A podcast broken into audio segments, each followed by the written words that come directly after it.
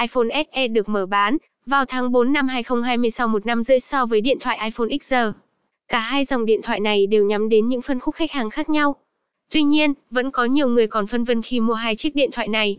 Vậy hãy cùng Digiphone so sánh iPhone SE và XR, xem chiếc điện thoại nào đáng được lựa chọn hơn trong bài viết này nhé. Về thiết kế, iPhone SE và iPhone XR hoàn toàn khác nhau. iPhone SE sở hữu thiết kế gần giống với thiết kế của iPhone 7 với màn hình nhỏ 4.7 inch, hai viền bezel trên và dưới khá dày cùng nút home truyền thống. Thêm vào đó, điện thoại này còn tích hợp nhấn, chạm mở khóa vân tay Touch It. Hai chiếc điện thoại xe và XR đều được trang bị tính năng bảo mật. Trong đó iPhone SE sử dụng mở khóa vân tay Touch It trên nút Home, còn iPhone XR sở hữu mở khóa gương mặt Face ID. Nhìn chung Face ID thuận tiện và an toàn hơn Touch It vì nó sử dụng mô hình 3D cho nhận diện khuôn mặt bạn và có thể hoạt động ngay trong bóng tối. Trên đây là những thông tin so sánh iPhone SE và XR chi tiết nhất. Digiphone hy vọng đã giúp bạn có thêm những kiến thức bổ ích để lựa chọn mua, cho mình một chiếc điện thoại iPhone phù hợp và ưng ý nhất.